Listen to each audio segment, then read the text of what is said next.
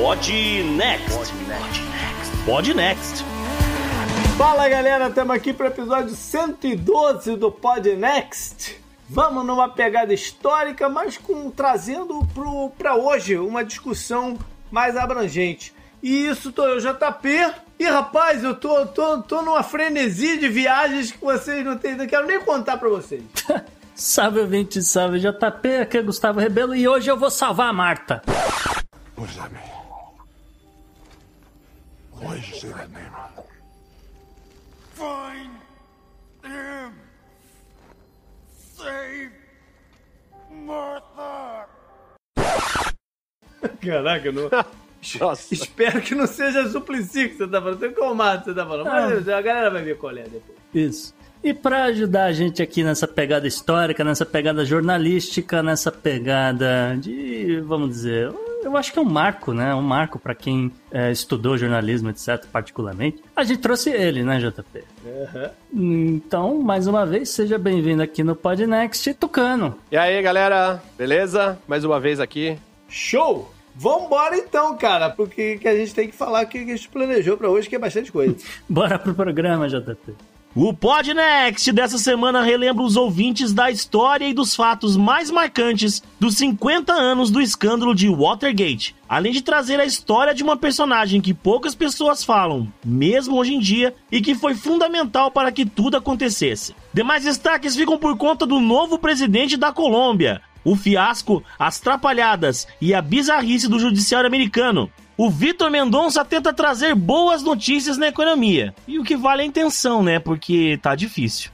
Enquanto que na coluna do meio ambiente trazemos um pouco de esperança para os ursos polares. Tudo isso além, é claro, da agenda da semana e das dicas culturais.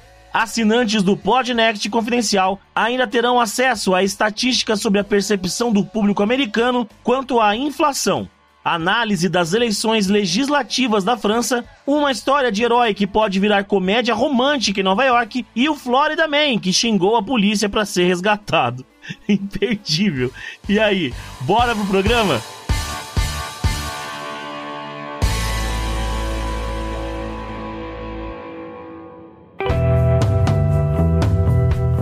Assunto quente da semana. Bom, em junho de 1972 rolou um fato político e histórico importantíssimo que a gente volta e meia, né, tá nele aqui por um motivo e outro, épocas, né, a história é muito cíclica, a gente tinha uma, uma conjunção política naquela época que foi muito parecida com uma recente aqui nos Estados Unidos, e a gente tá falando do escândalo de Watergate, que culminou com a renúncia do presidente Nixon. Então, o que, que a gente vai fazer hoje? A gente vai dar uma explicada no que, que foi esse escândalo, né? Como ele foi abordado, para aí então a gente partir para o outro assunto, né, Gustavo? Pois é, JP, completou aí 50 anos, né? O último dia 17 de junho, né? Pra gente ser exato. Ah, o grande escândalo de Watergate, que todo mundo agora usa o, o, o gate, né? Vem daí, né? Que todo, qualquer coisa é, é, é gate, né? Então tem o Deflate Gate na NFL NFL. A NFL adora meter um gate na parada, né? Vem daí, né? Então é bom que a gente diga para as pessoas, né, o que era o Watergate. O Watergate era um complexo de apartamentos, escritórios, hotel, era aquela coisa velha, é muito velha economia isso, né? Você constrói um prédio do tamanho do planeta e começa a lotear. Ah, vai ter tantos escritórios, tantos apartamentos. Aí bota um hotelzinho ali embaixo, um lobby, um restaurante, uma coisa assim, né? O Watergate era McDonald's. isso. É. E justamente um dos escritórios desse complexo era o escritório do Comitê Nacional Democrata, do partido uhum. mesmo, tá certo? Não era o comitê de campanha para a presidência ainda, porque os, os, próprios candidatos tinham seus próprios comitês. Isso aqui era o centrão que, pô, recebe dinheiro de, de campanha, então os caras têm que fazer ali declarações, mas é também a turma que faz pesquisa de opinião para saber o que, que é importante o candidato falar ou não. Mesmo pesquisa para quem você vai votar, esse tipo de coisa. Esses dados todos ficavam aí no escritório do Comitê Democrata. Nos arredores de Washington, né? No, no... Onde é que fica exatamente? Agora me fugiu. Cara, eu nem sei se ainda existe, né? Se já não. Não, não, mas na época era, é, era em Maryland. Né? É, é, em Washington DC mesmo. É na própria Washington DC. É, Washington eu achei DC. que era fora. Não é na Pennsylvania Avenue, entendeu? Não é Sim, ali em frente à casa. Claro. Mas é. é. na área que a galera mora, a galera faz uhum. o, o, o commuting, né? Que a galera vai dirigir uhum. aí e tal, pra, pra, trabalhar, quem for trabalhar pro governo, né? Esse tipo de coisa. Mas ele ficava ali nos arredores, tá? Não, você não tá tão errado uhum. assim, né? E aí, o que que aconteceu naquela noite, JP? Aconteceu que pelo menos cinco assaltantes né, invadiram aquele lugar, foram presos, né? Então, quatro deles foram envolvidos em atividades nada democráticas, vamos dizer assim, da Agência Central de Inteligência, vulgo Garcia, e eles foram se envolver aonde? Em Cuba. Você tá falando antes do episódio do Watergate. Antes do Watergate. Né? Isso, tá, isso tá no currículo tá deles, no currículo, né? exatamente. Tava lá no, no LinkedIn deles, exatamente. É, é, o que, que você fez na vida? Ah, eu tentei derrubar Fidel Castro. Inclusive, também estava em alguns deles, né? Também estava no LinkedIn deles, ter participado de um projeto que chamava The White House Plumbers. Hum, eram os encanadores da Casa Branca. Por que que tinha esse nome? Eles tapavam vazamentos, digamos assim. Uhum. Hum, e eles eram chamados oficialmente de Projeto da Sala 16. Era um grupo de investigação especial que foi criado, tipo, uma semana depois de um outro escândalo que rolou, um vazamento, que é o Pentagon Papers. Uhum. Esse Pentagon Papers, um funcionário do Pentágono, vazou. O nome do cara era Daniel Ellsberg, isso em 71, um ano antes uhum. disso, tá?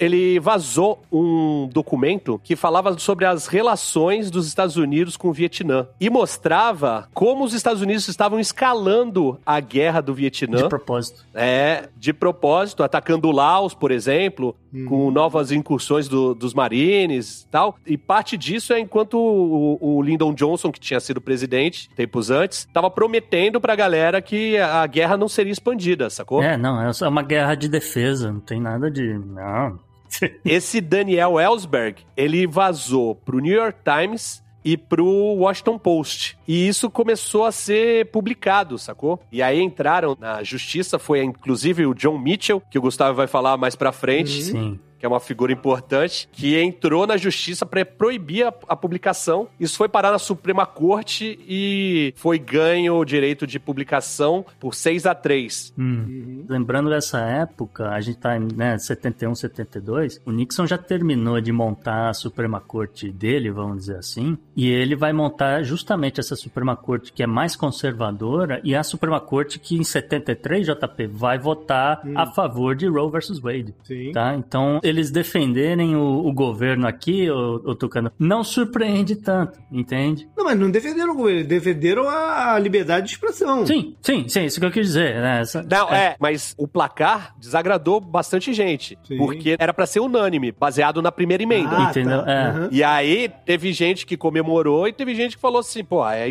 é impossível, imperdoável que tenha três votos contra, uhum. né? Então tem, tem a ver esse negócio que o Gustavo falou também. Apesar de os jornais terem ganho esse processo. Mas, assim, esses caras eram os caras que eram chamados, tipo assim, pra investigar se não tinha ninguém a fim de dar zoada no negócio? Esses caras, eles invadiram o consultório do psiquiatra desse Daniel Ellsberg é. pra achar a ficha médica do cara e desacreditar ele, sacou? É, exato. Uhum. Esse, sabe o que, que esses caras faziam? Vamos fazer um paralelo com hoje em dia, JP? Esses caras seriam mais ou menos o, o Rudy Giuliani contratando, uhum. supostamente, eu não sei de nada nada. Uhum. Supostamente contratando uma galera lá na Ucrânia para cavar uns podres do Biden. Entendi.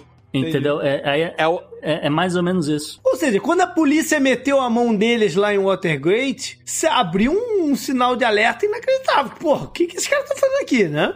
Sim. Desses caras dos Plumbers, tinha o James McCord e o Gordon Liddy, que são duas pessoas chaves dentro do escândalo de Watergate. Sim, que eram muito próximas do, do Nixon. Inclusive o James McCord, esse foi um problemão, porque ele era o quinta... Ele estava dentro de, do, do complexo de apartamentos uh -huh. e ele era chefe de segurança do comitê da reeleição do presidente Nixon, entendeu? Pô, se o... Ele foi o cara que não invadiu. É, ele foi o cara que ficou no comando, né, da coisa. Não, o McCord eu acho que tava dentro. Ele tava dentro, JP. Ele era a quinta pessoa que tava dentro ali do, do, do escritório, os que pegaram ele em flagrante. Ele, ele tinha sido segurança da família Mitchell e motorista também. E ele levava a filha dos Mitchell pra escola. É, tipo, não tem como o Nixon falar, esse cara nunca vi na vida. Entendeu? É muito, muito difícil. E o John Mitchell, que virou procurador-geral da República, né? Ele foi gerente da primeira campanha do Nixon, Uhum. da campanha de eleição, e tava já saindo da procuradoria em 72 pra virar o, gerente da reeleição também, da campanha de reeleição. Sim.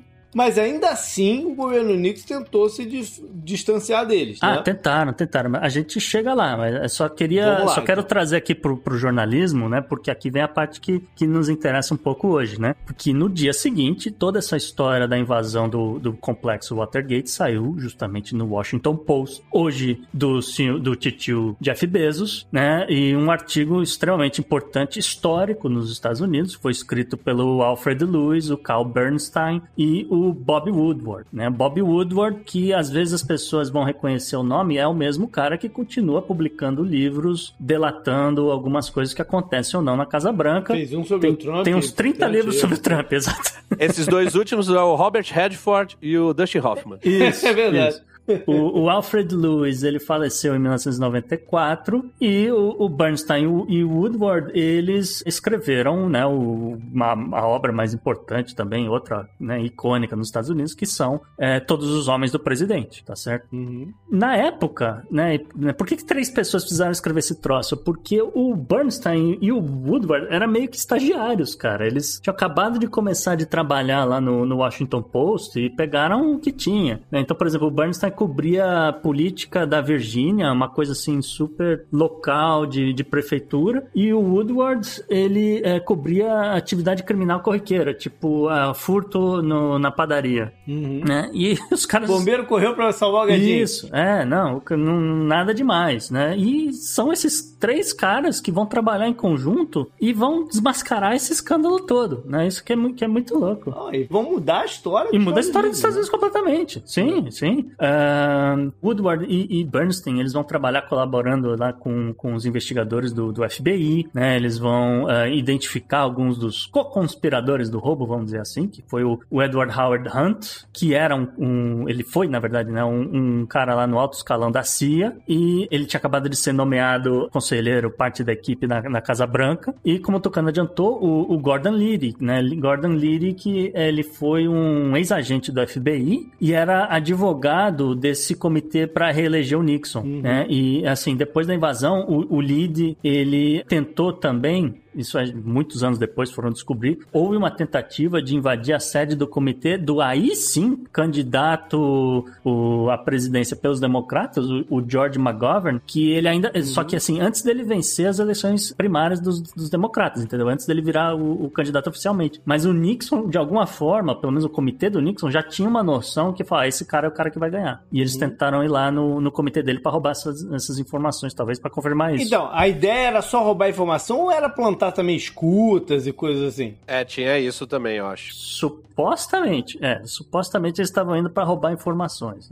Não, e, e também instalar escuta também. É. Aí, é, como o JP falou, aí foi uma operação para apagar incêndio, né? Foi, um- tava um barata voa e a galera falou: ah, não, não, vamos botar aqui a máquina de campanha para desvincular esse negócio aí da imagem do governo, da imagem do Nixon, etc. Porque, pô, ele tem que se reeleger. Diga-se de passagem, o, o Nixon era extremamente popular nessa época. né? Sim. E, cara, ao mesmo tempo que a máquina do governo fazia uma propaganda pra tentar, sei lá, mudar o, vamos dizer, os assuntos do bar, né, nos Estados Unidos, o que as pessoas andavam conversando, o status quo, não sei o quê, a galera do Washington Post, lá do, do Bob Woodward, etc., a galera vazando informação, revelação uma atrás da outra. Então, por exemplo, é, saiu informação do que, o- que os, os co-conspiradores é, destruíram várias evidências. Então, por exemplo, equipamentos que eles roubaram, malas com várias notas de 100 dólares que a galera não sabia como é que foi parar lá. Hoje, a gente sabe que um, um- o cara que era vice-diretor desse comitê de reeleição do Nixon, o Jeb Magruder, ele queimou transcrições de escutas telefônicas que eles colocaram lá no escritório do Comitê Democrata. E, assim, a galera falando, ah, o Nixon não tem nada a ver com isso, né? Ele tava em outro lugar. Fulano, não, fulano também não sabia de nada. Ele tava numa festa. A galera começou a vazar um monte de, de álibis e, e inventar fotos de, de eventos que não existiram. Foi uma confusão danada. Inclusive, no dia, teve uma viagem da comitiva da alta cúpula lá do, do Nixon pra Califórnia, né? Não vamos nem estar tá na cidade. É, é, não. O, falando em viagem, aliás, isso foi muito louco, porque, né, a galera chegou no, no Howard Hunt, né? Vazaram o nome dele na imprensa, todo mundo queria encontrar o cara, saber onde é que ele tava. Aí a Casa Branca solta uma nota dizendo: não, fulano? Não, fulano desapareceu, cara. Saiu do país, não tá mais nos Estados Unidos, etc. Quando na verdade o cara tava em Washington, escondido num apartamento. Foi uma operação e... giga pra, pra desvincular isso. Tudo. Agora, isso tudo a gente tem que imaginar que é uma época em que não tinha internet, óbvio, né? Então, é, as, as informações era, era muito mais difícil você disseminar essas informações pelo país inteiro. Então, por mais que tenham tido um reboliço, não mexeu tanto na popularidade do Nixon. Não, não mexeu. Né? Porque era uma coisa bem, bem, bem setorizada, né? Uhum. Tanto que ele se reelegeu com folga, né? Isso. Não, o Nixon vai se reeleger, ele vai vencer em absolutamente todos os estados, menos Massachusetts e Washington DC. Tipo, ele ganhou tudo. No, no, o McGovern não teve nada, assim. O, o mapa, pinta o mapa dos Estados Unidos de vermelho. Foi, o, foi o Nixon em 72, tá? Nessa época, a Califórnia ainda exportava republicano. Né? É, o, o, o, Nixon é da Califórnia. Ele foi governador da Califórnia. Uhum, ele, foi, ele, foi, senador pela senador, Califórnia. Senador, isso. É. O Nixon, mais ou menos, que criou o Reagan. Né? É isso que, que, que, a gente tem que dizer. E o Trump. Eventualmente chegou no Trump. Sim, não, não, não, tem uma carta, não tem uma carta do Nixon falando sobre o Trump? Pô, você é um cara de muito futuro, um dia vai chegar lá. Tem uma carta dele aí. Porra, eu não. Talvez cara, tenha, JP, mas é? eu, eu, não me tem? recordo agora. Tem. Quando você pensa que o cara é um lixo, é. aparece mais sujeira, né, cara? É. E assim, nesse escândalo todo, como a gente falou, ia vazando informações nos jornais, porque justamente não existia redes sociais, não existia WhatsApp nem nada. Ia saindo nos jornais até o dia 23 de junho de 1972. Então, porque aí teve uma parada, aí é muito interessante porque tem a força de certas mídias, é. né? O jornal e a parte escrita, tudo mais, é fundamental porque ela esmiuça, uhum. né? Ela dá consistência pra parada. E credibilidade. Mas o que dissemina é áudio e vídeo, Sim. Né? Não tem jeito. É. O jornal impresso, hoje não, né? Porque é quase em extinção, mas o uhum. jornal impresso dá credibilidade. Sim. Nessa época, se tá escrito no jornal, se tá na TV, as pessoas às vezes não acreditam, mas se tá no jornal, é, é jornal fato. é sério, jornal né? É então o jornal tem credibilidade mas o jornal não tem o alcance que tem uma TV. Isso. É, a, a, TV é muito mais abrangente, tá dentro da casa de todo mundo. E esse dia, 23 de junho, foi um desses dias históricos nos Estados Unidos, porque saiu no jornal. O que é um ponto-chave dessa história toda. É o, é o que muda absolutamente tudo nessa conversa. Uhum. Que foi o áudio do que ficou conhecido na história, né, como as fitas do Nixon. E a gente traz aqui pro ouvinte do Podnext o áudio que derrubou o presidente, vamos dizer assim. Né? Então, toca aí, Henrique.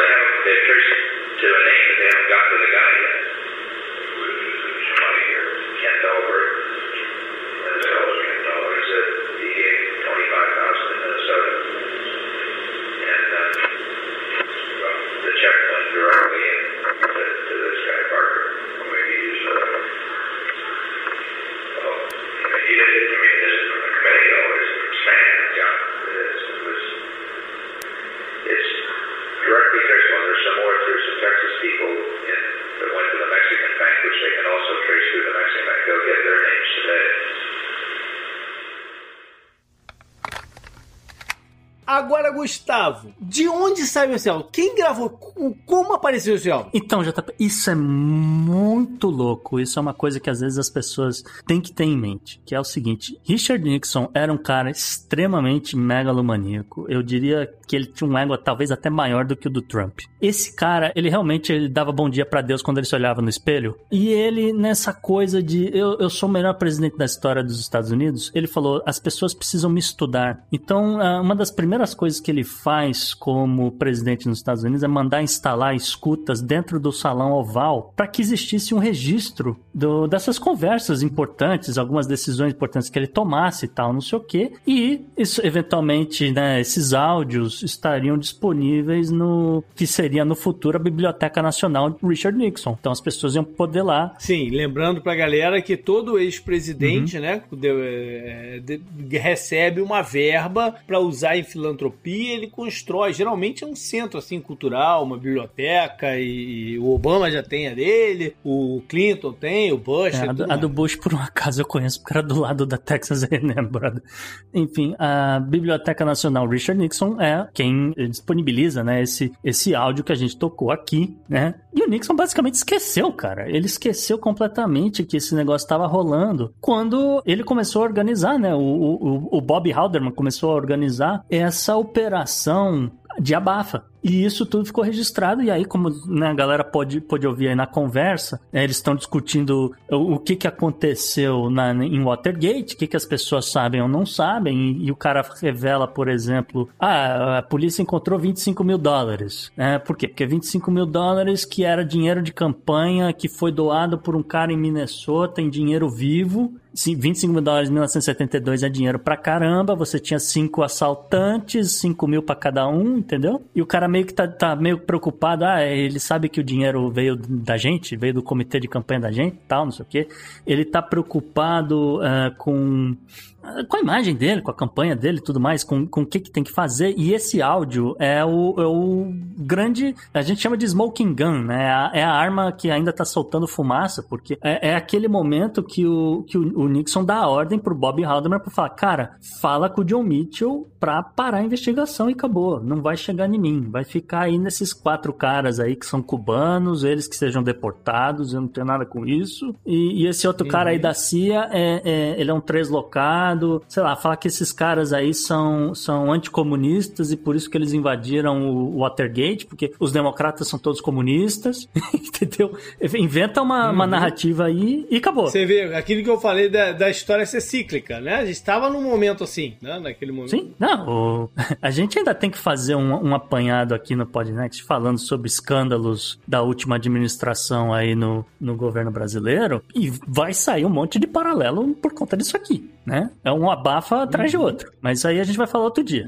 Mas só queria voltar aqui, né, pra, pra, essa campanha, porque justamente saiu esse áudio aí que a gente tocou, mas, né, tanto o Woodward quanto o Bernstein, eles acabavam recebendo diversas informações, não, não só esse áudio, mas diversas outras informações de uma fonte anônima histórica que recebeu o nome de Garganta Profunda, Tucano. Uhum. Que não é o filme pornô. É, então. É, mas é por causa do, do filme pornô, que foi, virou um filme cult, né? Que é desse mesmo ano, é de 72. Que é, tá, tá fazendo 50 anos, pode crer. Eu, eu, li no outro dia que tá fazendo 50 anos do Garganta Profunda, é verdade. Com a Linda Lovelace. É, é, é. Tem até o, o é, cinebiografia dela também. É, é bem, bem interessante. Hoje a gente sabe que o tal Garganta Profunda era o próprio vice-diretor do FBI da época, o, o, Mark Felt. O Mark Felt pegava essas informações. Ele, ele sabia, ah, o dinheiro, não sei o quê, ah, não tá registrado. Esses caras estão lavando dinheiro de campanha. Caixa 2. Pá, pra pagar uhum. mercenário pra né, invadir coisa e tal, não sei o quê. Crime. É crime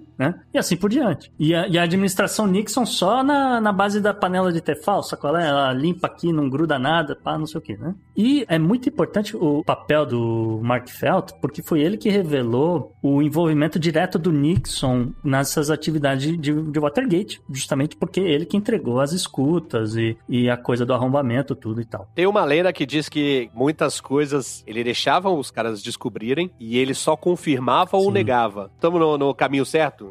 Sim, continua uhum. que é aí. É, não, e, e, é bom que a gente diga também, né? Porque naquela época existia toda a pressão da Casa Branca para saber quem era o Garganta Profunda, quem é esse cara que tá vazando, esse traidor da pátria, isso e aquilo. E, o, e o Washington Post com um time de advogado dizendo: cara, jornalista não é obrigado a, a entregar as fontes, né? É, primeira emenda, proteção da, da livre, né, liberdade de expressão, não sei o quê, mas tem isso, né? Você não, você não é obrigado a entregar suas fontes. E, e a galera tava pirada, querendo pegar o cara e dar um sumiço nele. Uma, uma coisa interessante aí é que a gente não falou dessa gravação, é que eram gravações das conversas telefônicas, não era um grampo da conversa Sim. telefônica do Nixon, para deixar isso claro, né? Porque até existem as, as conversas presidenciais são de, de presente são a maioria são gravadas, né? Elas são oficiais, são gravadas, mas não é isso, cara, isso era uma conversa que rolava dentro do sim, Salão Oval. Sim. É, no, no, eu vi um documentário até sobre a, a Martha Mitchell e tem diversas conversas, tem do, do Salão Oval, tem em outros, em outros lugares da, da Casa Branca, tem conversas telefônicas também, mas muita coisa, tem muito material. Vamos, vamos falar um pouco da Martha Mitchell, então, que é a Marta que eu citei. Isso. Por que que ela é uma figura central do Watergate? É, então, isso é, isso é muito curioso, porque, assim, histórias que, na época, a galera tava fazendo o que hoje a gente chama de gaslighting, né? Que fala, não, fulana é, é uma mulher maluca, ela é bêbada, ela é, é tá, alucina. Virou hoje, um termo, é, virou né? um termo, né? Gaslighting, que é essa ideia do, do de você jogar uma, um, uma sombra. Desmerecer, especialmente a mulher, né? Desmerecer ela para que o que ela tá falando. É, não, não só a mulher, mas é qualquer pessoa, né? É, mas é até um jogo psicológico Sim. de desacreditar para a própria pessoa, de é, chamar é. ela de, de maluca e a pessoa até ficar insegura. Na dúvida, né? Na é dúvida, é, exato. Tem, um, tem um efeito psicológico terrível esse negócio. E é, né,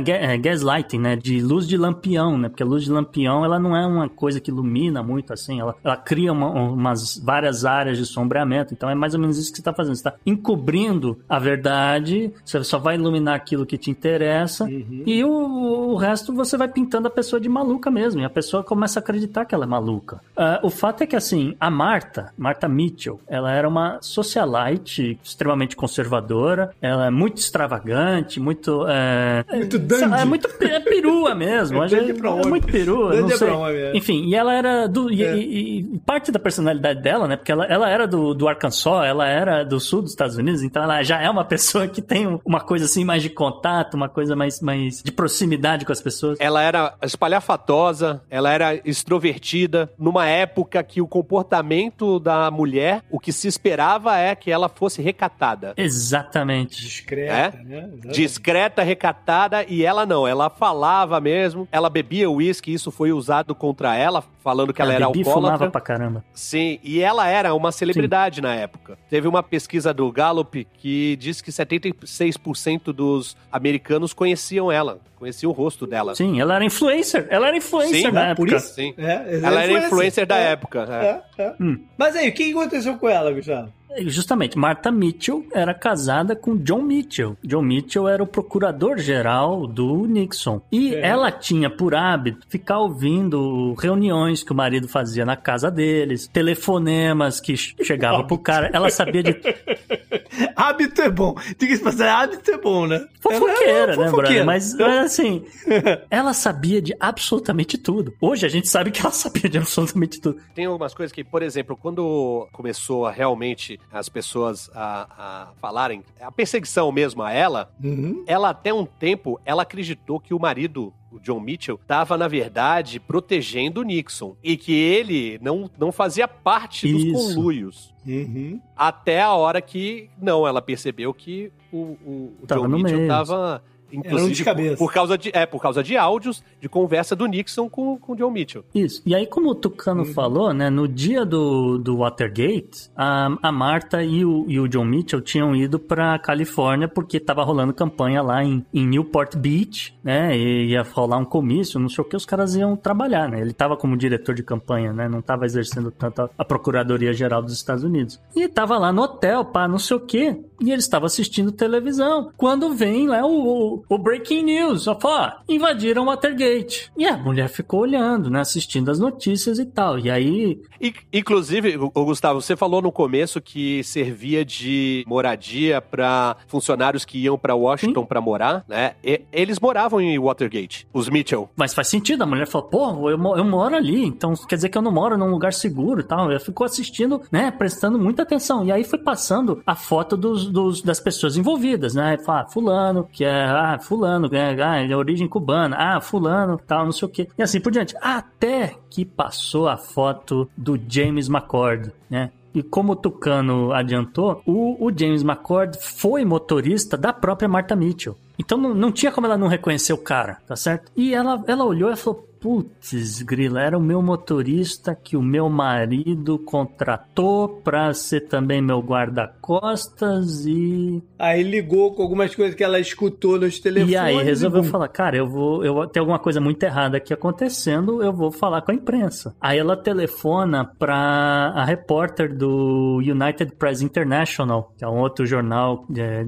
que na época tinha uma grande circulação, hoje nem existe tanto. A UPI virou é, uma outra coisa, mas ela falou falou com a repórter a Ellen Thomas e começou a falar: Olha, eu conheço o tal do McCord. E aí, quando ela estava no meio da ligação, de repente a Ellen Thomas começa a escutar uns gritos da, de que estava acontecendo lá na Califórnia. Ela não sabia. E de repente cai a ligação. Hoje a gente sabe que naquele dia do telefonema a Martha Mitchell foi sequestrada pelo próprio marido. Olha. No documentário tem, tem depoimento dela na época, ela em entrevistas. Ela não queria ter ido, apesar dela ser extremamente extremamente participativa da campanha do Nixon. Ela era muito leal, ao, apesar de não ter papas na língua e tal, ela era muito leal ao Nixon e ao Partido uhum. Republicano. Mas ela não queria ter ido, mas ela foi. Quando o John Mitchell é informado que os caras foram presos tal, ele voltou para Washington e uhum. deixou ela lá. E aí, ela ficou meio em cárcere privado lá. É. Aí ela pediu um whiskão. É. Isso, é. E aí ela, ela falando, ela começou a falar assim, gente, esse cara aí, ele foi meu motorista, tal, não sei o quê. E começou a falar e, e ligar para as pessoas, tal, não sei o quê. E aí sedaram ela e ela ficou presa no quarto de hotel por semanas. E depois, quando ela conseguiu sair, tal, não sei o quê, ela, com hematoma, viram que ela foi drogada, tal. Ela fala, é, enfiaram uma seringa no, uhum. no meu traseiro. A, a, própria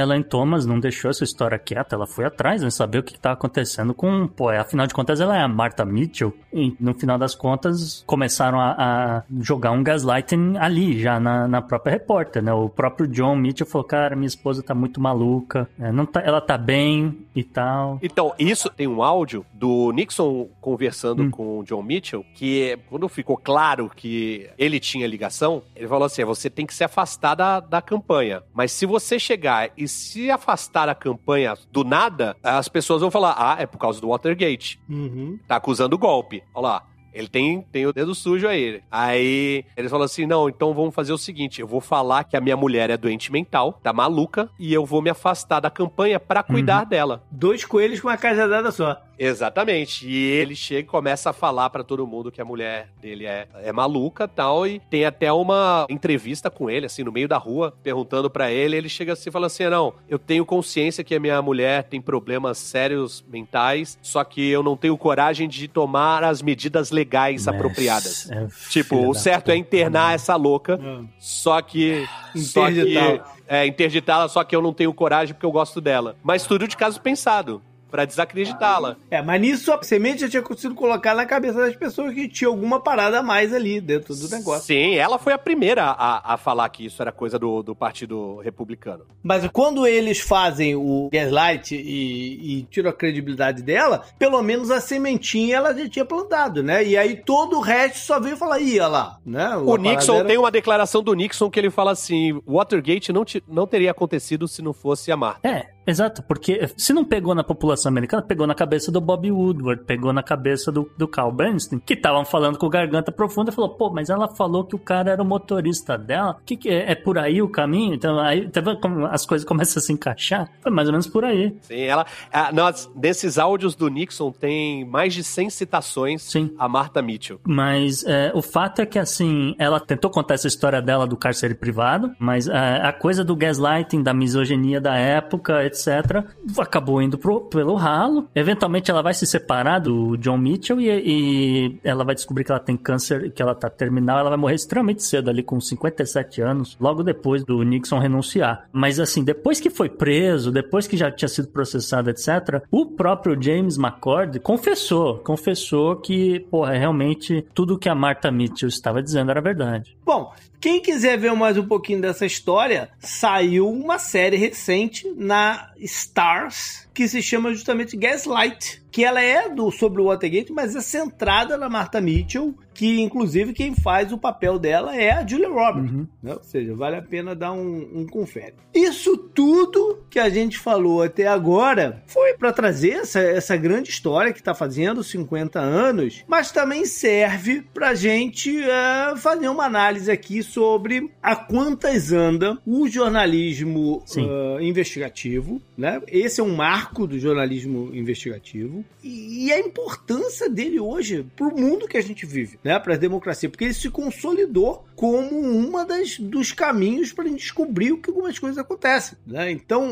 hoje todas a, a, as mídias e, e, e as conglomerações investem uma boa, boa dose de recurso nesse aspecto do jornalismo. Né? É, eu até ia perguntar para o Tucano, né? O que, que ele sabe que ainda existe, de fato, né, de jornalismo investigativo, porque é, é uma parada que é cara. Sim, a gente tem um caso recente aqui no Brasil, que foi o, o caso da Prevent Senior. Inclusive, quando a gente fala de, de jornalismo investigativo, hoje em dia, não, não é um repórter que sai uhum. atrás pesquisando tudo. Tem uma equipe, né, de produção. Sim. E, inclusive, na equipe de produção dessa matéria, que virou um documentário, inclusive, uma série documental sobre a Prevent Senior, tem uma menina, uh, uma menina, um pouco mais nova que eu, mas não é uma menina, né?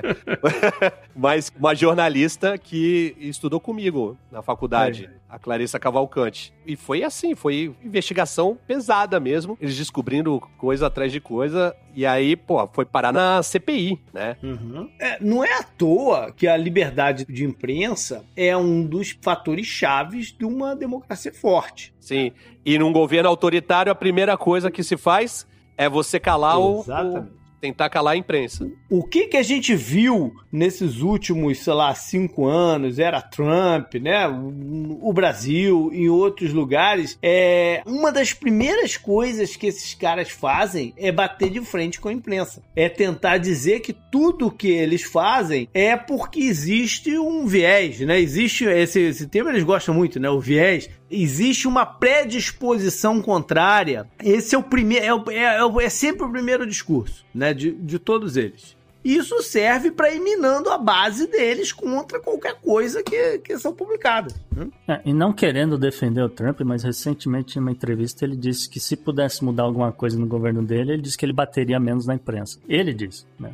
É, isso, bom, eu não sei se ele diz isso de coração. Ele falou isso? Entendeu? Ou se ele só tá jogando, ou se ele só tá jogando pra galera para dizer Mas... Eu diria que ele bateria mais, né? Pra tentar controlar. Ou então ele viu que não tinha jeito aqui, por N motivos, né? Mas enfim, se a gente considerar o panorama específico do Brasil, né? Que diferente aqui dos Estados Unidos, os caras conseguiram desmontar as instituições do jeito que elas deveriam funcionar, de investigativas, né? De controles internos. A gente vê uma Procuradoria-Geral da República hoje que é totalmente atrelada ao, ao governo executivo, né? Então, se não fosse o papel da, da, da, imprensa em vários, em vários casos, não só o da Prevent, a gente teria grandes problemas em levantar e, e, e gerar consequências para o que está acontecendo. Uma coisa diferente que a gente tem hoje dessa época é a questão da internet e as, é, as investigações independentes. Sim. Pra você ter uma ideia, lógico que existe o, o trabalho jornalístico, que é feito com técnica, com método e que tem suas consequências, uhum. mas hoje em dia, com a internet, por exemplo, a minha esposa, a Bárbara, hoje, ela pesquisando em 10 minutos, ela conseguiu chegar de um dos, dos pastores presos por causa do escândalo de corrupção do MEC até uma empresa no interior do Pará usando verba do FNDE. É para construir escola. Então, assim, você consegue acessar a razão social CNPJ, saber quem são os sócios. Lógico que muitas vezes vão estar em nome de laranjas, né? Mas muitas vezes o laranja é, é uma mãe, é uma filha, e aí você, pelo nome, você consegue entrar nas redes sociais e as pessoas se expõem bastante, né? Porque a, a, a sensação de impunidade, é, a pessoa tá fazendo um monte de coisa errada, mas ela tira uma foto com... Na mesma festa, na mesma festa do Réveillon, é... É, é no Réveillon, e tal. E você consegue encontrar. Isso facilitou bastante uhum. o trabalho do jornalista, a ponto de uma pessoa que uhum. não é formada em jornalista também conseguir investigar. Mas uhum. existe, sim, um trabalho bem forte de agências independentes. Tem uma que eu gosto muito que chama Agência Pública, que faz uhum. matérias espetaculares investigativas e é assim, uhum. é, é, completamente independente. A Spotlight também, né? Sim. Então, e mesmo os grandes veículos de comunicação, você vê que volta e meia, Estadão, Folha, Globo, dão esses furos de reportagem assim com investigações, tipo, muito grandes, né? Se você assistir durante uma tarde Globo News, você vai ver que enquanto tá rolando os programas, né, os repórteres que estão lá falando, eles estão com o celular na na mão. Então, enquanto eles não estão falando, eles estão apurando alguma coisa. É, o que antigamente era a alma do, do jornalismo, que era o seu caderninho de uhum. fontes, hoje em dia tá no Isso. celular, né? É o seu WhatsApp, é o seu Telegram. É sempre assim, eu falei com o fulano de tal que é da Polícia Federal ou que é de dentro do uhum. Palácio do Planalto. Nunca falou o nome, né? Pra preservar uhum. a fonte. Mas quanto maior a sua lista de contatos, mais chance de sucesso de você uhum. seguir numa investigação jornalística. E essa questão da, da investigação independente tem vários aspectos também, né? Uma é o seguinte: a importância dela é porque a gente sabe que as grandes conglomerados de mídia têm a credibilidade, mas Sim. eles também são privados e têm seus próprios interesses.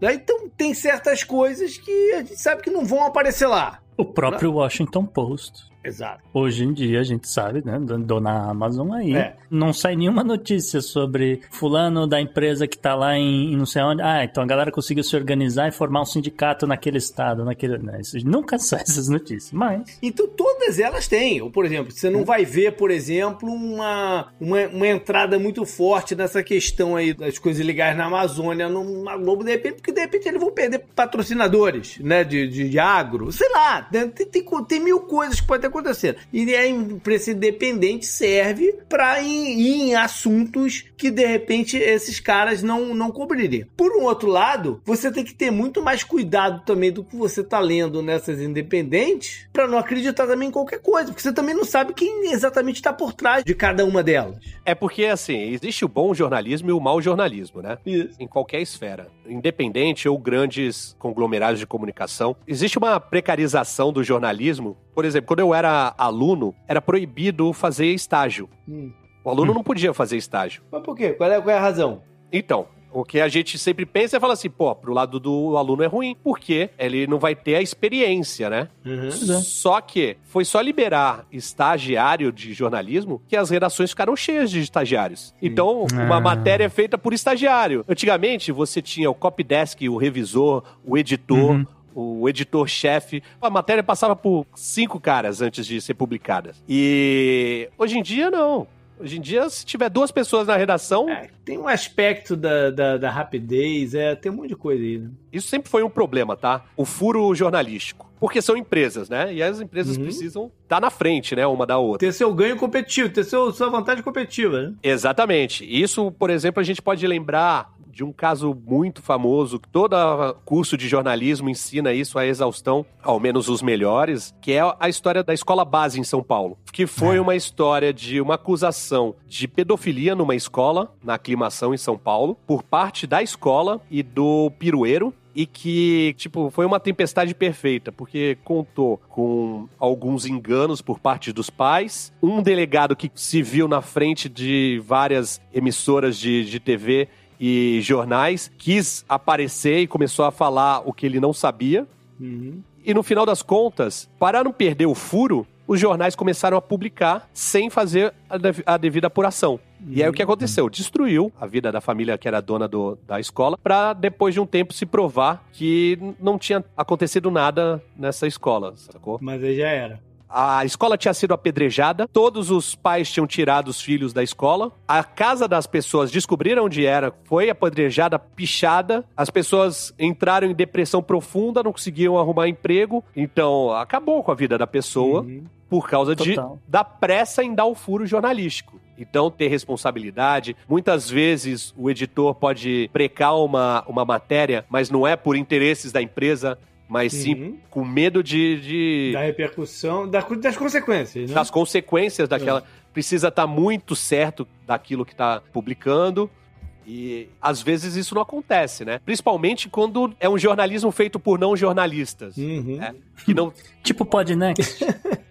É um pouco diferente. É. O Podnext, eu não considero como jornalismo. Exato, eu também não. é. É a mesma coisa que eu e o JP participando do Nerdcast de História. É. Nós não somos historiadores, a gente tá lá porque a gente gosta de história, conhece alguma coisa, mas tem sempre o historiador lá pra não deixar a gente dar as cadeladas, né? É, a gente dá a nossa visão pelo que a gente escuta. Isso. Né? Aqui vocês e ap- fala, né? Aqui vocês apuram notícias que foram dadas na mídia e dão a opinião de vocês. É válido Uhum. isso, né? Mas não é jornalismo, é diferente. Sim. Perfeito. Mas existe quem queira fazer jornalismo mesmo, sem ser jornalista. Não, quer, não tô falando que não pode, tá? Pode ser que tenha gente que, que faça direitinho tudo. Mas, se você não teve toda a preparação, se você não teve todo o ensinamento acadêmico de pessoas que estão inseridas dentro do jornalismo há muito tempo, é, eu tive professor que foi, além de ser, sei lá, doutor em comunicação, o cara respirava, faleceu até esse ano, Dirceu. Ele respirava jornalismo, foi repórter da Folha, foi repórter do Estadão, da Veja. Então era um cara que, que manjava muito jornalismo. Essa, essa sabedoria, a experiência que ele teve de vida e que ele passa para os alunos, pô, é, é muito difícil você conseguir exercendo direto assim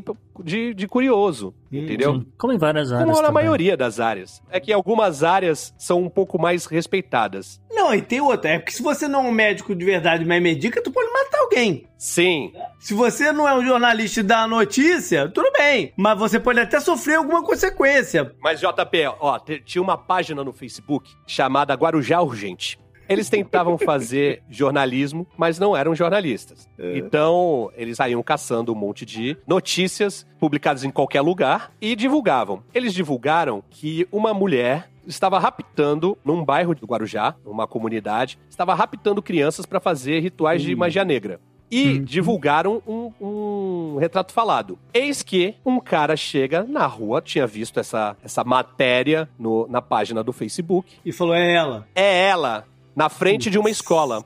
O nome da, da, da mulher que estava passando era Fabiane. Ela tinha problemas mentais e ela foi espancada, ela foi linchada no meio da rua até a morte. Caraca. Então, assim, não é tão comum como um charlatão que se diz médico fazendo besteira por aí, mas pode causar morte também, né? Ou no caso da escola base, que foram jornalistas mesmo formados, que é, as pessoas morreram em vida, né? Não, e, e podem sofrer consequências também pessoais, porque é, não é que a liberdade de, de- de expressão é infinita, né? Você pode sofrer processo de difamação, calúnia, não sei o quê, porque tá fazendo a coisa mal feita. né? A gente tem um sujeito de direita aí que tá, tá, tá foragido hoje em dia por fake news. Não, não é muito diferente. Né? Não, as, as pessoas têm que se ser responsáveis, né? Ou ser responsabilizadas, perdão, pelo aquilo que elas fazem ou deixam de fazer. Tem um monte de médico aí que andou receitando remédio pra Covid que não servia pra porcaria nenhuma, sabe? É o que eu falei, que tem jornalismo bom e jornalismo ruim, tem médico bom e médico ruim, né? Tem engenheiro bom, a, engenheiro a ruim. formação assim acadêmica não é um- uma carta, né, um zap, né, que você fez faculdade e você vai ser um bom profissional. Não, que isso envolve não só educação, como caráter também, né, tudo mais. Tucano, antes da gente mudar de assunto, se não existia estagiário no jornalismo, quem é a figura do Foca? O foco é o recém-formado. ele é, o, é o, o cara que é recém-formado em jornalismo e vai para uma redação, ele é o foca. Perfeito. Lembrei de Araponga agora. É o Pinex. E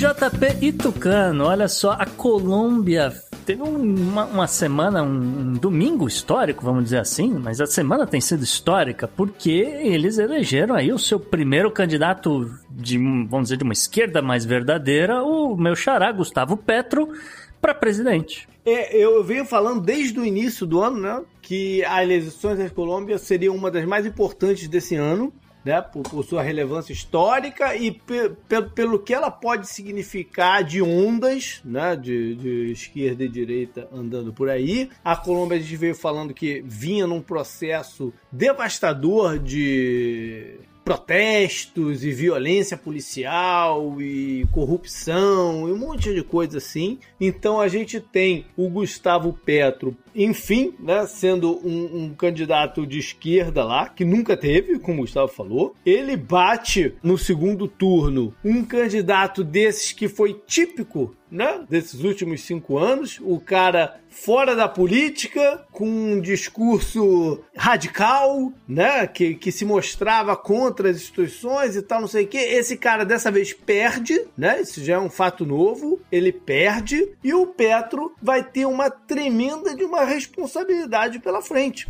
que é mostrar que um, um, um, cara de esquerda pode ter sucesso num país como a Colômbia.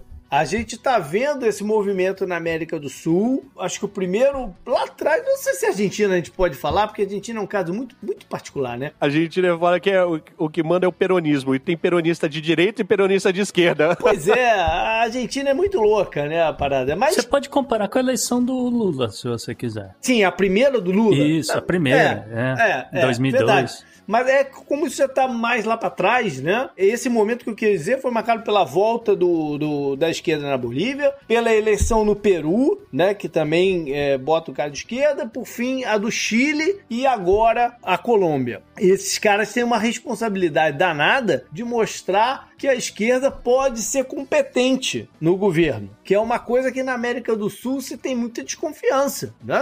A, esquerda tem uma, uma, uma, imagem de ter algumas ideias bonitinhas e tal, mas que não, na hora de meter a mão na massa não sabe exatamente como proceder com a coisa. Então é, é uma responsabilidade imensa. A gente tem que estar tá muito atento ao papel dos Estados Unidos nisso tudo, como os Estados Unidos está vendo esse, esse movimento, porque em outras épocas que isso aconteceu, né? A gente sabe no que deu e vem eleições no Brasil aí. Uh... que a gente vai a ver, ver, a ver aonde que, vai, que vai, né? É. Essa história de, de, da esquerda na América, na América do Sul ela poderia ter sido diferente se não tivessem boicotado e derrubado o Salvador Allende no, no Chile, né? Por isso que eu falei do papel dos Estados Unidos aí na parada, né? Eu tenho só, assim, dois comentários, né? O primeiro é que, pô, realmente tem a notícia e tal, não sei o quê, mas a, a, as imprensas no, nos Estados Unidos, principalmente, só querem atrelar a imagem do, do Gustavo Petro à guerrilha do M19. Que é uma bobagem. tipo, é uma extrema... Ele nem é... guerrilheiro de verdade foi, ele, ele, ele é panfleteador do negócio, né? Exato, né? A gente, a gente é. contou essa história. Ele, por um acaso, é. ele, ele era assim de um bloco de oposição quando ele foi prefeito e tal, não sei o quê. E ele realmente à noite ia lá distribuir panfletos com essa ideia de: olha, vem pro nosso lado, esquece essa coisa do, desses ditadores aí. Eu discuti outro dia no Twitter com um cara que falou assim: é, tá eleito o guerrilheiro. Exato. É. Eu falei assim, é, guerrilheiro igual o, o Pepe Murrica, hum. igual o Fernando Gabeira. É, é igual, Gabeira é ótimo. Igual, é tudo guerrilheiro. Uhum. O Fernando Gabeira ainda teve uma ação meio que, né, é, é, não vou dizer guerrilheira, mas... Não, teve o sequestro, teve o sequestro do, do, do embaixador. Esse, esse cara nem isso, não, né? Não, Sim, o, o Pepe Murrica, que foi um dos grandes presidentes do Uruguai, né, Uhum. adorado pela, pela esquerda mundial. O homem do Fusquinha? É, o do Fusquinha Azul. É? Mora no sítio. Ele. Tem um documentário dele, ele falando de. Na época de guerrilha, ele assaltava banco. Ele era guerrilheiro mesmo, né? uhum. Não, não, era panfletário, não. Era. Ele entrava em banco, ele assaltava bancos para juntar dinheiro pra causa dele uhum. lá. E depois virou um democrata e, e se tornou presidente. É. E assim, é por nada não, tá? Mas assim, só entre a gente. Se você fala uma frase que é coisa do tipo eu admiro muito Adolf Hitler e depois tenta consertar, e você é candidata política, eu acho que não dá muito certo. Então fica a dica para quem aí quiser se lançar candidato um dia. Só, só um palpite. Mas ainda teve 46% dos votos, né? É, que a galera não tampa o nariz e vota. Essa que é a real. Porque a resistência à esquerda lá é gigantesca, né? Sim. Mas o povo tá tão oprimido que dessa vez foi. É a parada de, ah, o fulano é, é guerrilheiro, tal, não sei o quê. Ele é- tem que ver contra quem ele era guerrilheiro, né? Hum. É, confundi Adolf Hitler com Albert Einstein, cara. Só na coluna. Up next.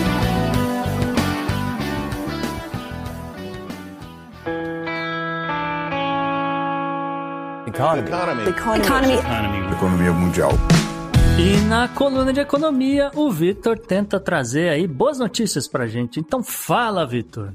Fala, queridos ouvintes do Podnext. Tudo mais constante? Meu nome é Vitor Mendonça e na coluna da economia de hoje eu tentei. Eu procurei ver o que falar de positivo para atenuar um pouco a carga das minhas últimas contribuições no programa, mas não tenho o que fazer.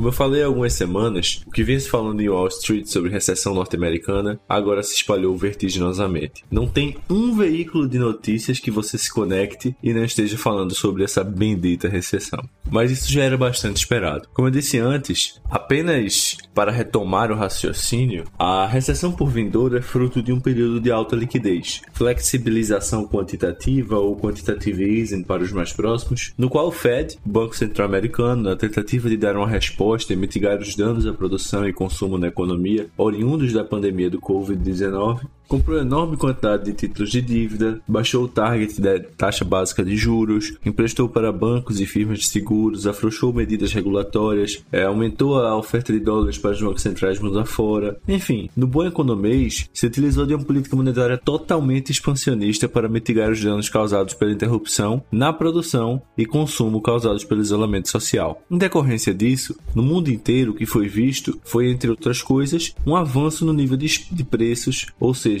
um aumento na taxa de inflação e uma diminuição abrupta no desemprego, chegando aos níveis que estamos hoje. E aí é que está a raiz do problema. Como o economista Gildo Vigor explicou em um dos episódios da edição 2021 do Big Brother Brasil, existe uma relação econômica batizada de curva de Phillips, em homenagem ao economista neozelandês William Phillips. A curva, que foi bastante evidenciada durante o decorrer do último século, mostra uma correlação negativa entre a taxa de desemprego e o nível de inflação. Ou seja, existe um trade-off que os policymakers têm que escolher entre uma taxa de desemprego baixa e inflação alta ou vice-versa. E como a curva de Phillips pode mostrar, a reação expansionista dos governos e bancos centrais por todo o mundo geraram uma maior demanda por emprego, mas trouxeram em conjunto uma altíssima pressão inflacionária, em que está se mostrando muita dificuldade para reverter. Isso porque, como há de se pensar, a tarefa não grata de fazer uma política austera para estopar o crescimento da inflação tendo que diminuir o nível de atividade na economia, comprometendo o consumo, geração de renda e ocupação de postos de trabalho, é uma missão que nenhum político quer assumir, tendo, portanto, que ser abraçada pela autoridade da política monetária, o Banco Central, que acaba virando o bad cop da situação toda. Nesse sentido, o presidente do Fed, Jerome Powell, diz acreditar que pode ser feito um soft landing, ou, como a tradução nos diz, um pouso suave, que ocorreria com a contenção da pressão inflacionária sem o ônus da recessão e aumento no desemprego. No entanto, apesar de outros soft landings já terem ocorrido no passado e apesar da demanda por consumo e postos de trabalho continuar alta, sugerindo que o aumento gradual na taxa de juros não faria a economia sangrar tanto, o momento atual é muito diferente e o mercado como um todo está bem cético com o cenário de soft landing. Isto porque as expectativas de inflação estão bem longe da meta e ainda temos choques contínuos decorrentes da pandemia, da guerra da Ucrânia e da crise na cadeia global de mantimentos e tudo mais. No Brasil, o cenário é praticamente o mesmo. O CAGED, o Cadastro Geral de Empregados e Desempregados, continua com relação bastante positiva, ou seja, a quantidade de admissões no mercado de trabalho supera as emissões. Nós estamos enfrentando a mesma dificuldade para frear a inflação e nós temos também um cenário de populismo fiscal, né, prévio às eleições por vindouras do executivo e também a própria incerteza oriunda desse cenário de eleições. No entanto, falando de boas notícias, um ponto positivo que pode se levantar e que olhando para o momento atual, nós geralmente nos esquecemos, que é uma característica comum do ser humano, do nosso viés de confirmação, nos apegar somente às questões negativas, é que se o cenário da pandemia do Covid-19, em que conseguimos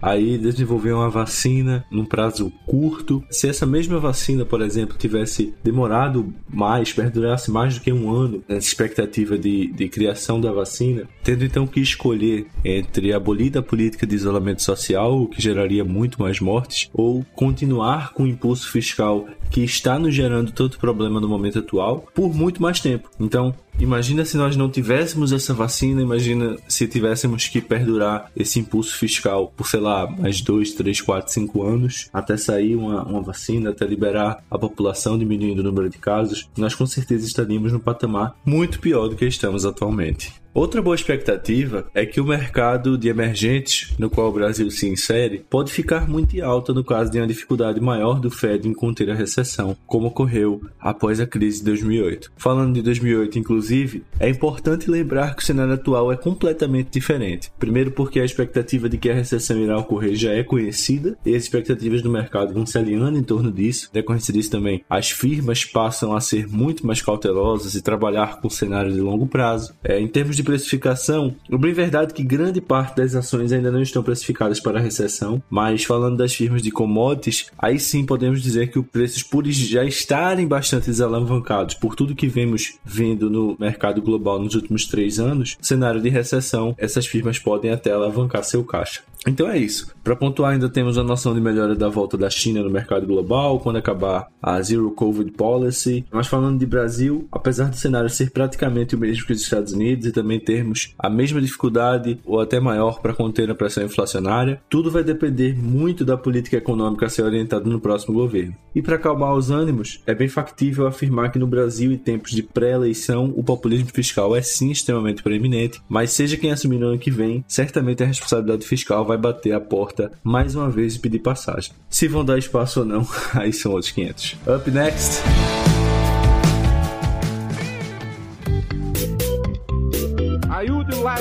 Like to conclude by quoting the poet of democracy, the great Walt Whitman. Sempre que você olha uma criança, há sempre uma figura oculta, que é um cachorro atrás. Eu não posso ir na casa de uma pessoa onde alguém da sua família não me queira bem. Mas o meu amor, o meu respeito, a minha consideração por todos os Estados Unidos, inclusive os nova-iorquinos, nova-iorquinos.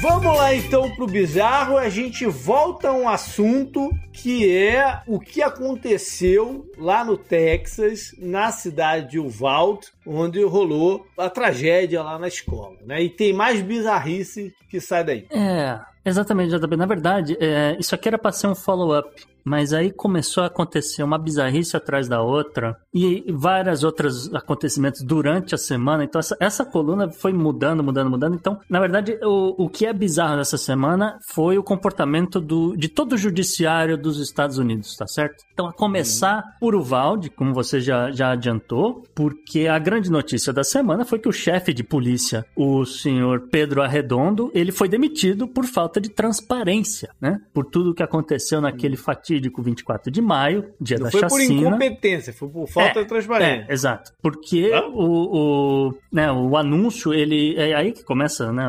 Muitas, muitas coisas suspeitas, né? O anúncio foi feito dias depois que rolou uma ouvidoria, porque todo mundo queria, né, ouvir o depoimento do cara, ver o que ele ia apresentar, os relatórios da polícia, vídeo, tudo, né? Só que aí os caras falaram: não, a ouvidoria será fechada ao público. Não vai ter câmera lá dentro, não vai ter nada, vai ser só o cara com, com os ouvidores. A galera ficou assim, porra, como assim, né? Algumas imagens vazaram, aquela coisa, mas o fato é que, assim, um, um senador do, do estado do Texas, né? O Texas tem senado, é um desses estados, é o Roland Gutierrez, ele que é democrata, ele é, entrou com uma ação contra o justamente o Departamento de Segurança Pública do Texas, dizendo que, cara, vocês não estão divulgando as informações desse negócio, vocês estão violando a lei de informação pública, inclusive do Texas, é, e, pô, a gente quer imagem, a gente quer o relatório, a gente quer acessar essas coisas, vocês estão vetando, tem alguma coisa muito estranha aí, eu vou processar vocês e provavelmente eu vou ganhar. Eu acho que ele vai ganhar. Então, é, o, o fato que isso tudo aí aconteceu, saiu uma timeline contando mais ou menos os acontecimentos, o, o próprio Pedro Arredondo estava dentro da escola, armado, com fuzil, com é, colete à prova de bala, com escudo tático, aquela coisa. Ele, acompanhado de outros policiais, eles entraram na escola, encurralaram o, o, o atirador no, numa sala, tal, não sei o quê. Aí o, o atirador respondeu o fogo, porque, né, viu a polícia ali, foi, foi, vou Uhum. atirar na polícia. Acuado, e, e daí os caras olharam pra isso, não sei o que, falou, é, não vai dar não. Telefonou e foi embora. E o largou o atirador lá dentro, fechou, né, fechou a porta da escola pro cara não sair dali. E aí é que começa a coisa de barrar qualquer pai, aquela e mãe que tentaram, né, se descabelando, querendo entrar pra salvar. Inclusive, saiu uma notícia hoje, até te enviei. Tu viu aquela que eu te enviei do policial que tentou. A, a, a Professor que professora que morreu, Uhum. era casada com um policial. E o cara tentou invadir e o cara foi, foi desarmado. O cara foi, foi imobilizado e desarmado pra não ele não entrar. É, foi, foi assim, essa? muito, tudo É. muito louco, mas os caras estavam lá dentro, estavam armados e não fizeram nada, foram embora. Então ainda tem muita, muita coisa pra acontecer nessa, nessa, nessa história aqui, que a corregedoria, como eu já falei, vai deitar e rolar. E espero que essas informações venham a público, tá certo, JP? Agora, uma outra coisa aconteceu essa semana. O, o Senado Uhum. dos Estados Unidos estava todo feliz da vida, porque olha, temos uma medida bipartidária que vai resolver o problema das, das armas, nessa essa epidemia de armas nos Estados Unidos. Fizeram um auê, né? Uma coisa, pá, não sei o que, vão acabar com chacina em escola. Aí, né, você vai pegar o documento que esse povo quer votar e, e ver o que que é. E basicamente o que diz ali é que eles vão botar um caminhão de dinheiro para resolver esse problema, né? Vamos melhorar a segurança das escolas, vamos fazer uma reforma, né, nesse sentido e tal, porque de fato, né, um, um- vamos dizer, algumas leis que poderiam é, dificultar o acesso às armas, esse tipo de coisa, tá fora de questão, tá? É só dinheiro que pode colocar, aparentemente, né? Só isso que, que, que os democratas e republicanos concordam, tá certo? Aí a galera foi fazer conta, né? Por quê? Porque, por exemplo, a reforma propõe 300 milhões de dólares para aumentar a segurança das escolas públicas. 300 milhões de dólares é muito dinheiro, né? Para nós aqui, para os ouvintes, etc. É, é um bocado de dinheiro. Só que os Estados Unidos têm 131 mil escolas públicas. Então, se você dividir 300 milhões pelas 131 mil escolas, isso aí vai dar mais ou menos uns 2 mil dólares para cada escola, tá certo? Isso não paga um mês de Mas salário no projeto de um não segurança. dizia o pra quê que era Não, é, é 300 assim, é 300 milhões para segurança. Então você pode pegar esses 2 mil dólares e comprar as câmeras de segurança, se você Cada quiser. escola É, define as que escolas têm um pouco de, de autonomia para definir mais ou menos o que elas querem fazer. Não é assim, a gente vai colocar câmeras de segurança, um policial na porta, um detetor de metal, nada. não. Você tem uma autonomia. O policial já tem. Geralmente tem um, É? né? Escola privada nos Estados Unidos tem 10. Mas geralmente escola pública que, que tá num bairro mais complicado tem uma. E aí, pra encerrar essa coluna, ainda teve mais uma notícia, notícia de hoje que foi quase um break news, tá? Porque a, a Suprema Corte tá trabalhando. A Suprema Corte nos Estados Unidos tá trabalhando pra caramba, né? A gente fez um, um- um episódio inteiro explicando mais ou menos como é que funciona o judiciário dos Estados Unidos e mais ou menos é, a importância, né, de, de você eleger juízes e tal. Por quê? Porque o, o Supremo tá trabalhando como se não houvesse amanhã. E eles pegaram é, um caso extremamente importante, um caso contra o, o estado de Nova York. Porque o estado de Nova York, vocês sabem, eles é um estado que tem políticas mais é, liberais. É um, é um estado que, por exemplo, proíbe é, a, a compra de alguns armamentos. É, é- é um, é um estado que vai ter alguns limites de idade, vai ter, sei lá, zonas que, que você não pode circular armado, né? Tudo, tudo isso. E o estado de Nova York tinha uma lei que obrigava o cidadão americano a comprar uma licença para portar a arma eh, oculta. Então, sei lá, sobre um casaco. Né? Eventualmente tem que ter curso para circular com, com, com arma e tal, não sei o que. Tem, tem um monte de restrições. Realmente, o estado de Nova York, ele, ele tem leis nesse sentido, tá certo? Mas a galera de Nova York foi processada, o caso foi parar na Suprema Corte e hoje, né, decisão da Suprema Corte por seis votos a três, a Suprema Corte basicamente derrubou esse, essa ideia de Nova York de obrigar as pessoas a terem uma licença para ter porte oculto de arma e, como a gente explicou naquele episódio sobre o judiciário, uma decisão da Suprema Corte até que se faça de fato uma lei, ela acaba valendo para todos os estados nos Estados Unidos. Então, nesse exato momento, qualquer pessoa pode andar com uma arma oculta num casaco, por exemplo. Vai ser igual garrafa de, de bebida alcoólica. Isso. A galera vai andar com uma pistola dentro de um saco de pão. Num saco de pão, num casaco e falando, tá valendo, em qualquer lugar. Tá, tá valendo. É, é isso, é só isso que eu queria pontuar. Agora, não se re... esses absurdos não se restringem aos Estados Unidos, né? Porque no Brasil a gente teve a notícia, é, hoje ou ontem, não sei lá, que a Polícia Rodoviária Federal colocou um sigilo de 100 anos nas investigações do caso lá da Câmara de Gás do Camburão, né? Que, que matou o, o, o rapaz lá no Espírito Santo, né? A gente quer entrar nesse caso mesmo? Tipo... Não, não, só quero dizer que não, não é, esses absurdos jurídicos não estão Ah, restritos bom. a dedos, né? É, Ah, são são Não, amplos. O Brasil né? é uma outra parada, que esse negócio de sigilo de 100 anos, é, é, isso aí tem que ter algum tipo de disputa com lei de acesso à informação, de alguma forma. Mas é, isso aí vai, vai ficar para outro dia. É, até porque essa é ridícula, isso foi um crime, né? Como é que tu bota o, o sigilo de 100 anos num- sobre um, sobre um homicídio? Isso, É uma- ainda vai ter muita disputa no, no- no judiciário brasileiro, mas É. não agora. Up next. Up next. Pela união dos seus poderes, eu sou o Capitão Planeta!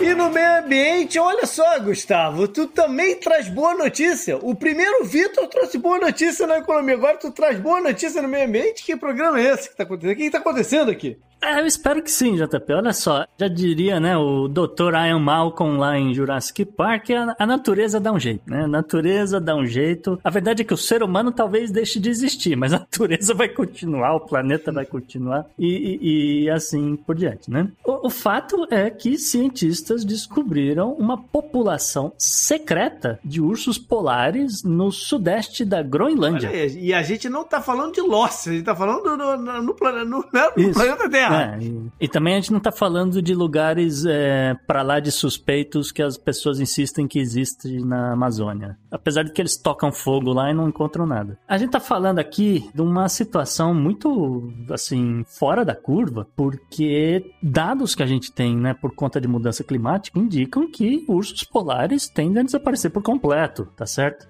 E é, essa descoberta, né, justamente, ela fornece um, um, um pingo de esperança, né? Que pelo menos vai existir no futuro alguma coisa que lembre esses ursos polares. Que eles possam se adaptar, né? É, é, de certa forma, que eles possam se adaptar, sobreviver um pouco para as pessoas conseguirem estudar, para as pessoas admirarem, né, como é que foi aquilo e tal. É isso porque ó, o urso polar, ele tem como hábito ele usar o gelo flutuante, né, o gelo flutuante como plataforma, né, ele nada até ali, sobe na plataforma, espera passar uma foca, mergulha, pega a comida e depois volta para o continente, né, vamos dizer assim. E com o aquecimento global, você tem muito menos gelo flutuante e eh, as espécies vão, vão morrendo. O que não falta é documentário. E ele não tem como alcançar a foca. Esse que é o ponto. E, e né? o que não falta é documentário de mostrando um monte de ursinho magro, né? Que é até triste. É. Dá, dá um desespero, coitado.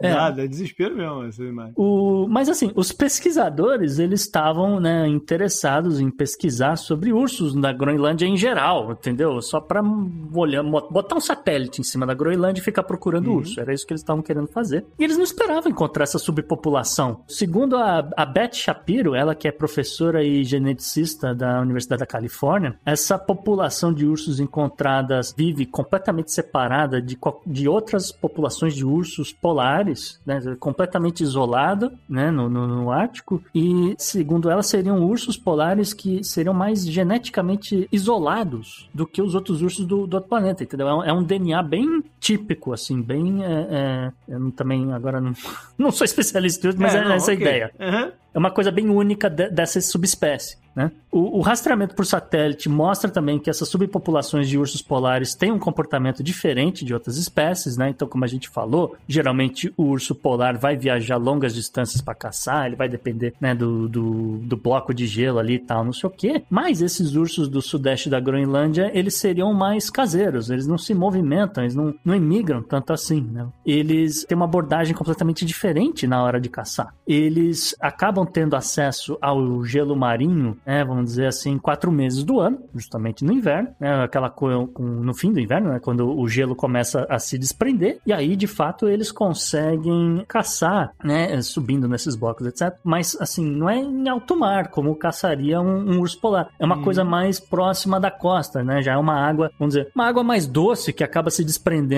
desse degelo da Groenlândia. Uma característica que é muito peculiar desses ursos é que as fêmeas fêmeas adultas são muito menores do que outras fêmeas né, da, da espécie de ursos polares e os filhotes também acabam sendo muito menores, tá? Os autores estimam que exista aí cerca de algumas centenas desses ursos é, extremamente peculiares e particulares aí da, da Groenlândia e o governo da Groenlândia, ciente dessa notícia, ainda vai passar aí alguma medida de proteção e, e gestão desses animais, porque, né, novidade, ninguém sabia. Poxa, o governo Groenlândia não sabia que tinha urso polar lá? Não, eu sabia que existiam ursos, mas não sabia que era, pô, uma coisa tão rara assim, então, então eles estão pensando aí em montar um programa de proteção e assim por diante. Até, obviamente, um grupo de estudo para se dedicar a esse negócio, porque é, pode ter aí, de repente, uma chave, alguma coisa para a sobrevivência de outros ursos polares, né, JP? Eles devem ter alguma outra fonte de alimentação, Uhum. né? Que os caras precisam encontrar. É, pois qual é, talvez eles comam peixes aí, não sei. Tem que. Enfim, né? Pesquisadores. Olha aí a dica. Tem que variar. o- Ou seja, o, a moral da história é: os, os ursos polares têm que variar o cardápio, é isso? Tem que variar o cardápio, só beber Coca-Cola não dá, JP. Up next.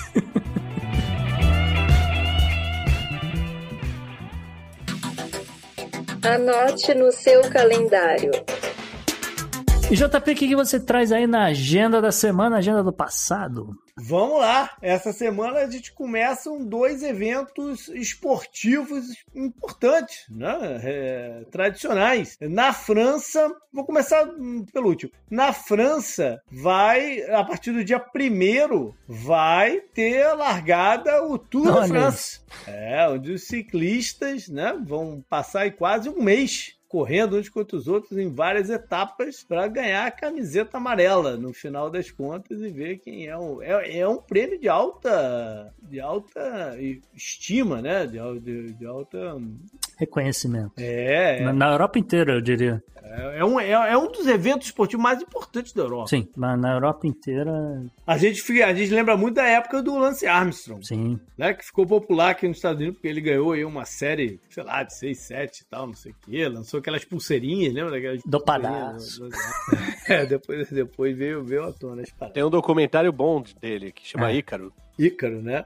É. E ele foi casado com a Sheryl, Sheryl Crow. Sheryl é Crow, foi. Crow. E na Inglaterra começa no dia 27 de junho Wimbledon, o torneio do Grand Slam de tênis, que é na grama. E esse ano a galera do Brasil tá aí animada, né? Atenta, porque tem uma tenista brasileira se destacando nesse tipo de piso, né? A Bia Haddad, que ganhou recentemente uma, uma etapa aí do, do, do circuito e tá, no, tá numa fase excelente justamente na grama. Né? Ela inclusive bateu a tenista que a venceu no Saibro de Roland Garros. Ela agora ganhou dela na, na, na grama. São dois estilos de jogar o tênis muito diferentes, né? Vamos ver aí até onde chega a Bia Haddad nesse, nesse torneio. Pra quem é novinho, nunca ouviu falar, é uma das maiores vencedoras de Wimbledon de grama é brasileira, né? Maris Ter Bueno. Exatamente, ganhou umas duas ou três, né? É. É. Reza a lenda que você não podia fazer barulho quando passasse ali perto do Ibirapuera quando ela tava treinando. é extremamente sério o negócio. Bom, vamos falar de eleições e a que tem pra rolar agora é na Papua Nova Guiné. Olha até onde a gente vai aqui no, no, no Vou Podnext, montar um né? tour pra acompanhar a eleição. Pô, deve ser bonito lá, cara. Ah, e pode até rolar um tour mesmo, porque a eleição lá se estende. Ela vai do dia 2 de julho ao dia 22. Olha aí. Porque a parada é tão difusa em ilhas Hum. que cada um pode, vai botar no, no- numa hora e tal, não sei o quê. E a contagem só vai começar a partir do dia 29 de julho. É uma eleição pitoresca essa daqui, né? E o método dela também é pitoresco. A Papua Nova Guiné, que é ainda pertence né, ao, ao Reino Unido, ainda é a Rainha Elizabeth, a monarca lá da, da região e tal, não sei o quê, vai ter seu primeiro-ministro definido nessas eleições. O atual é o James Marapé. E, e, e o esquema da eleição é o seguinte: são 118 cadeiras. É, 96 vão estar em disputa nessa, nessa eleição aberta e 22 outras vêm de outras formas, né? Vêm de é, coisas regionais, provincianas mesmo e tal, para se garantir aí uma certa representatividade. Essas 96, o esquema é muito interessante, porque pra, né, volta e meia de trazer algumas eleições aqui com características únicas, essa é mais uma. Você, quando vai votar lá na sua região, você vai votar em três pessoas. O teu, quem é o teu número um, quem é o teu número dois e quem é o teu número três. Ah, é por ranqueamento? É. E aí você tem. O, o cara tem que conseguir 50% aí de voto. Sacou? Entre 1, 2 e 3 dele. É muito louco isso, é muito diferente, né? É, eu não, não sei se eu tenho muita opinião positiva com relação a esse sistema. Eu acho, acho diferente, acho válido, mas enfim. É interessante, né? Porque é uma coisa diferente. Uhum. A gente traz aí as, as curiosidades da, das eleições pelo mundo. Muito, muita gente defende, sabe? Muita gente defende, eu particularmente. Eu, não, eu tô em cima do muro. Eu, acho, eu, tô, eu fico muito em cima do muro com esse caso aqui. Eu não. não... Eu acho estranho. Mas. Tá aí Eu tenho muitas dúvidas, acho que essa que é a verdade. Talvez funcione num lugar pequeno como esse. Pode ser. Né? Pois é. Você tem que também colocar em contexto, né? É, com várias tribos diferentes, várias etnias e tal. Então, de repente, pode funcionar. Agora, num, num país grande, sei lá, é mais complicado. Pois é, esse aqui é o detalhe. Você bota um país grande desse e aí vai é, eleger aquele é. cara que todo mundo fala, putz, não esse. Mas se, se para eles funciona, ótimo, né? Bom, vamos lá para a parte histórica. Vamos começar com o dia 28 de junho 1838. Foi coroada como rainha da Inglaterra a Vitória. E o reino da, da, da, Rainha Vitória, ele é muito marcante, né? Ele tem vários avanços aí em termos de ciência, artes, tem muita coisa acontece nesse, nesse período. Ficou até conhecido como era vitoriana mesmo, né? Ela tem um reinado longo e tal. Tô até olhando agora aqui, eu tenho um quadro aqui em frente de mim. Putz, não, acho que não dá para mostrar pra galera aqui. Mas eu tenho um quadro aqui em frente que tem toda a genealogia da, da, da, da realeza é. britânica. Eu tô olhando aqui a, a Vitória. É, Olha aí, vai... JP monarquista. É. Por essa você não esperava. ah, tá vendo? Essa ninguém esperava. Mas faz sentido, a conexão com Portugal ali é forte. Mas eu sou um monarquista que defende o fim da monarquia. Olha que coisa maluca. né? Eu acho que, eu já falei isso aqui, eu acho que tem que acabar nela, não tem que, na, na Rainha Elizabeth, não tem que passar. Acabou, acabou, chega, chega dessa história. Mas eu acho... Acho que é no Brasil que é o problema, tem que voltar os Orleans em Bragança? Não, no, no, no, Brasil já acabou há muito tempo e, e não deveria nem ser mencionada qualquer coisa em termos de, de, de monarquia, que chega a ser ridículo. Né? Chega a ser ridículo. Mas eu digo, a da, a da, a da, da Inglaterra poderia muito bem terminar na, na Rainha Elizabeth. Tá bom, chega, né? Dá um final aí. Tá esse, ótimo. capítulo. bom, vamos pro dia 29 de junho de 1995. Nesse dia, olha aí, falando, né? mencionando aí o tour, o tour espacial, a Atlantis, o ônibus espacial, né, o, o Atlantis, um dos ônibus espaciais, atracou na estação espacial russa, a Mir. E é um evento histórico, né? Uh, afinal de contas, marcou uma época de cooperação entre espacial, entre Estados Unidos e Rússia, né? Aqui a gente já está falando de Rússia, não mais de União Soviética, que foram grandes rivais, né, de, de, de corridas e desenvolvimento tecnológico e feitos, né? Um queria marcar um feito atrás do outro. Aqui a gente vai marcar uma, uma um momento de cooperação uh, é, para desenvolvimento, para estudos né, de comportamento humano dentro das estações e tal, e várias coisas que foram alcançadas a partir disso aí. No dia 30 de junho de 2019, agora vamos falar do seu Trump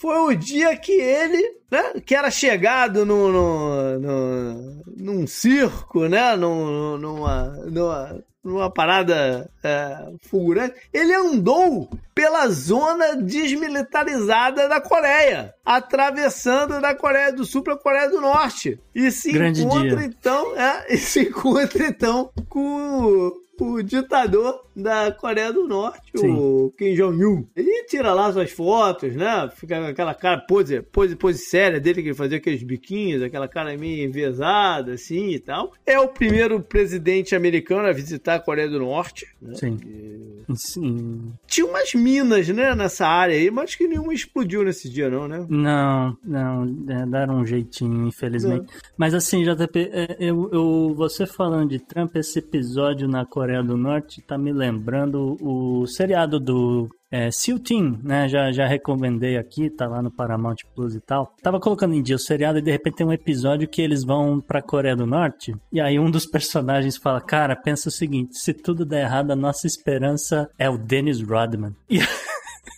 E aí o cara falou, então essa operação vai dar certo hoje. o, o JP falou de, de minas terrestres. Talvez o dia de hoje fique para a história daqui a uns 30 hum. anos. É porque parece que o exército americano mandou dois cachorrinhos daquele spot da Boston Dynamics é. para a Ucrânia para limpar a mina terrestre. Olha só. Olha aí. É, é, a nova contribuição deles na guerra. Então, pode ser que seja a primeira, uhum. o primeiro robozinho em formato, sem ser drone, né? Mas é. Na guerra, daqui a 30 anos isso pode ser normal e a gente pode inclusive estar tá em guerra contra eles. Pode, sempre tem essa possibilidade. É, é, do mesmo, é do mesmo tipo que já anda patrulando lá a fronteira com o México? Isso, aquele, é aquele cachorrinho. Aquele modelo? É, é tá, tá, spot. Tá. Eu não sei vocês, eu dou boa noite, eu dou bom dia pra Alexa, eu trato bem. Alexa, cara, se tivesse me espionando aqui, cara, aqui em casa, ela ia, já devia estar maluca, cara, porque as crianças aqui, cara, enlouquecem ela. enlouquecem ela. Mas tá, beleza. Up next. Up next.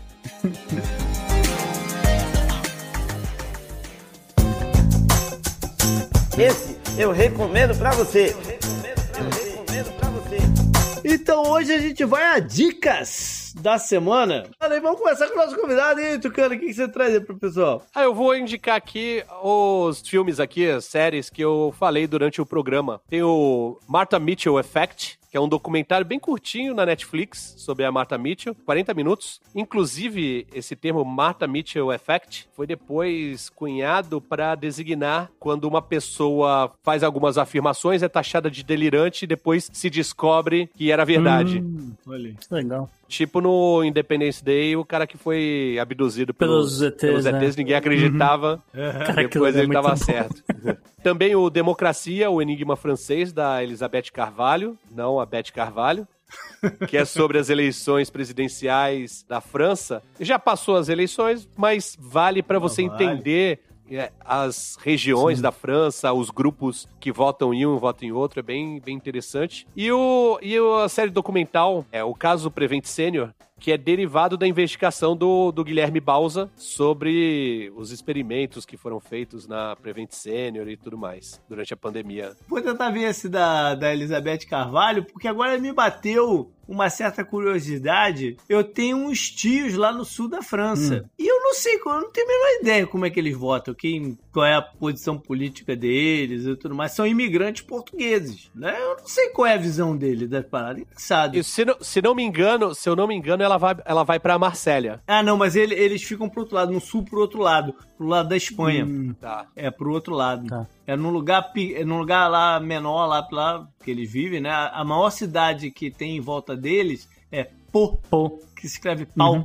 Sei tá qual é. Não. Já deve só aproveitar, né, a deixa aí do programa, porque a gente falou aí tanto de Watergate. É... Lembrar a galera, né? Eu já acho que eu já dei essa dica antes, mas é, não custa nada. É, o que eu chamo de trilogia do Washington Post, né? Que é uma não é uma trilogia oficial, mas são filmes que acontecem dentro aí de uma redação, de, mostrando esse dia a dia dos jornalistas e como é que eles vão descobrindo, né, fazendo as investigações e, e contando as histórias. Aí o editor quer liberar, não libera, né, fica aquela briga, etc. É, então são vários casos, né? O primeiro deles é o Guerra Secreta, o inglês é o The Post, né? Não é o da Marvel. Não é o da Marvel, claro. não é o da Marvel, mas essa Guerra Secreta é o caso que o Tucano tava lá contando contando sobre uh, os documentos do, do Pentágono que é, vazaram, né? E a galera queria contar a história, obviamente, e justamente, né, trazendo para esse lado da guerra do Vietnã, o que que o, o, o presidente que estava dizendo, ah, não vou fazer nada, não vou fazer nada, mas o cara tava lá fazendo, né? Esse tipo de coisa. Então, é, esse é o Guerra Secreta e este filme termina numa cena que justamente joga o, as pessoas que estão assistindo para dentro de todos os homens do presidente, né? Que é baseado justamente justamente no livro lá do, do Woodward Bur e do Bernstein, com o Robert Redford, e eu acho que todo mundo é um... É, é, falou, Dustin Hoffman, é. E, e, assim, é um desses filmes que acho que todo mundo uma vez na vida tem que assistir, porque realmente é uma, uma excelente obra, é uma ode do, ao jornalismo, esse tipo de coisa. Muita gente se tornou jornalista porque assistiu o filme e achou é. incrível. Verdade. E é, então, né, coloca aí na lista de filmes que inspiram as pessoas a, a seguirem profissões. O que, que inspira hoje em dia a pessoa a ser jornalista, Tucano? Tá aí uma boa pergunta. Na verdade, eu não sei se é muita inspiração, não, cara. O que? O Vaza Jato? Não, não, não, não. E assim, pra fechar a trilogia, essa trilogia termina com Spotlight, né? Segredos Revelados, que vai contar aí a história aí de pedofilia envolvendo a igreja no estado de Massachusetts. Ah, esse é o do. É o do. Mark Ruffalo. É do Mark Ruffalo ou do. Caramba, do Batman lá, o. Michael Keaton. Michael Keaton. É, eu acho que ele, é ele, ele tá né? lá também, é, tem razão. É. Ganhou Oscar, diga-se de Sim, passagem, não, né? todos esses são vencedores de Oscar, The Post. É, não, eu digo recente. O Spotlight é, é meio Spotlight recente, é mais né? recente, sim. Apesar de que a história de, é, é no meio dos anos 90, se eu não me engano. Mas é isso, a galera chama de trilogia do Washington Post. Apesar de que Spotlight ele puxa um pouco pro, pro outro jornal, Boston Globe. Ô, enfim. JP, você falou de inspiração pra ser jornalismo. Eu lembrei que tinha um professor que falava que o cara pra ser jornalista tem que ter síndrome de Clark Kent, Ah, muito bom. que é salvar o mundo. Salvar a Marta. Porque se, é, se- porque se for, é, se for, se for pelo salário ninguém vai querer. Hoje em dia, quem inspira a pessoa jornalista, de repente, é o Guga Chakra, com aquele cabelo, né? Assim, aquele jeitão. Ele inspira a galera a ser, a ser jornalista. Que passado, teve, teve, uma, teve uma parada engraçada, acho que foi essa semana que eu li no Twitter, não sei o que, que ele tomou uma bronca ao vivo, uma bronca, uma brincadeira bronca ao vivo da, da Sadi numa da- na estreia do, do programa novo dela. O- Eles são primos. O Estúdio I, são, são primos, né? São primos, é. Que ele tava justamente olhando o celular enquanto ela falava e ela, e ela vira pra câmera e falou: "Ô, Guga, tu tá prestando atenção aí ou não tá, né? Foi, ela perguntou, o que que eu falei? que parecia professora mesmo. Inclusive, o Guga Chakra apresentou o marido da, da André Sadi pra ela. Olha aí. Olha aí, Que é o, é o André Rizek. André Rizek, é. Um abraço pra comunidade libanesa, JP. Em homenagem ao Guga Chakra. Galera, foi isso então. Ah, mande, como sempre, né, seus feedbacks, suas críticas, sugestões, eh, comentários, o que queira. Ah, por e-mail pode ser pro contato arroba opodenex.com, mas também troca uma ideia com a gente nas mídias sociais, no Twitter, o meu direto é JP underline Miguel. Também tem o Gustavo na arroba Gu, underline Rebel. E o Podnext você encontra tanto no Twitter quanto no Instagram, procurando por Podnext ou então na arroba o Podnext. E Tucano, diga lá pra galera o que, que você tá fazendo, o que, que você quer que a galera saiba aí de ti. Tem sanduíche novo nesse mês? Como é que é? Arroba CancerJack no Instagram e no Twitter. Como um hambúrguer, de preferência na Seven Kings. Todo mês tem sanduíche novo. Pois é, qual é o desse mês? O desse mês, tá acabando já o mês, mas é o Imperador Jimu, aí. que é com shimeji. Olha aí. Ah, gosto. Olha aí. E o Tucano me acusou de monarquista, mas todo mês saca um rei novo por aí pra meter na, na, na parada, né? Ó, a Seven Kings é o único lugar onde a monarquia compensa. Eu ia dizer, a monarquia só serve pra marketing, né? Uma hora pro Reino Unido, uma hora pra Seven Kings, mas enfim. Pra alguma coisa serve, tá vendo? Maravilha. Valeu, galera. Até mais. Valeu, um abraço.